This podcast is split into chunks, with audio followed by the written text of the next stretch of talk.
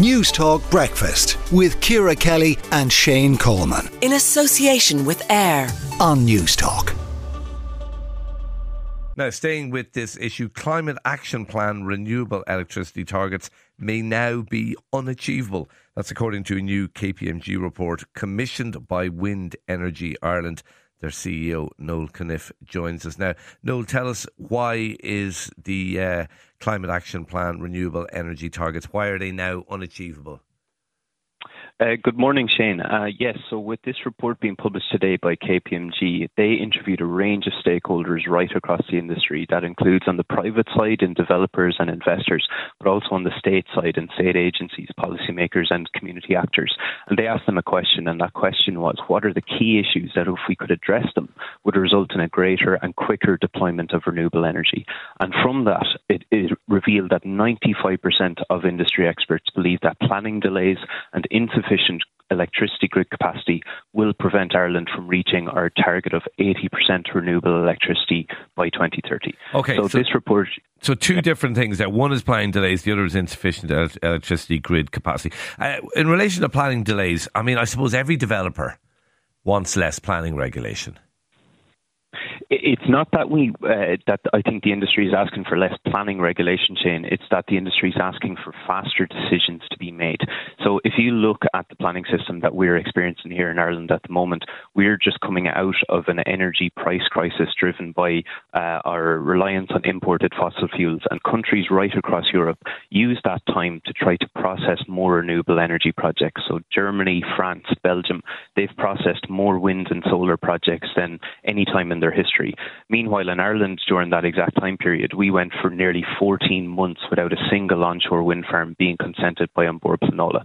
Uh, that uh, duck was broken in the past few weeks. We had four projects come through, but those projects went into the planning system in 2020 and 2021. So the projects exist, they are in our planning system, they are coming through our planning system, but they're coming through at a, a, rate that's much, much too slow if we're to hit our 2030 targets. So we need to address these by investing in resources in the system and also by uh, updating our local planning policies to make sure that they're taking account of our now more uh, ambitious national renewable energy targets. What's the problem with the electricity grid capacity? Uh, so, if you look at Ireland's electricity grid, there was a massive amount of investment in it from about the 1970s up to the 1990s, and that our society has massively benefited from that. Uh, but that grid was designed for uh, a late 20th century fossil fuel driven electricity grid, and now we need to overhaul it to make sure that it's a grid fit for a modern economy powered by renewables so that we can have uh, economic growth energy security, but also decarbonisation. Uh, EirGrid, who are the national transmission system operator, they have a new strategy for reinforcing our electricity grid. It's called Shaping Our Electricity Future. And that strategy deserves the complete support of anyone that's committed to a secure and affordable future, uh, energy future for Ireland.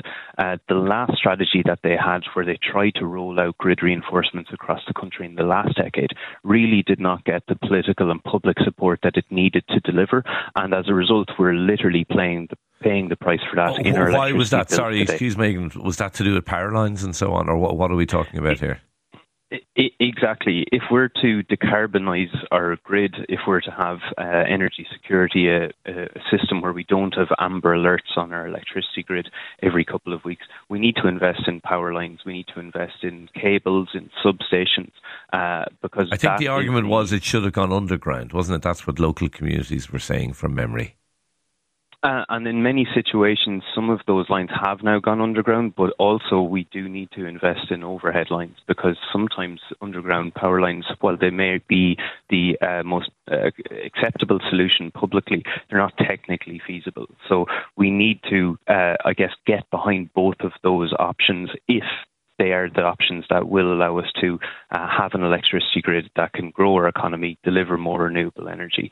Um, we simply uh, if, if you think about the grid as the, the transport system of electricity, we can't move renewable energy from wind farms and solar farms where they're generated to towns and homes and businesses across the country unless you have that transport system in place. And for electricity, that's our electricity grid. So we need that political support there that we didn't have it for the last 10 years or so. Noel Cunniffe, uh, Wind Energy Ireland CEO, thank you for talking to Newstalk Breakfast this morning. Newstalk Breakfast with Ciara Kelly and Shane Coleman. In association with AIR Weekday mornings at 7 on Newstalk.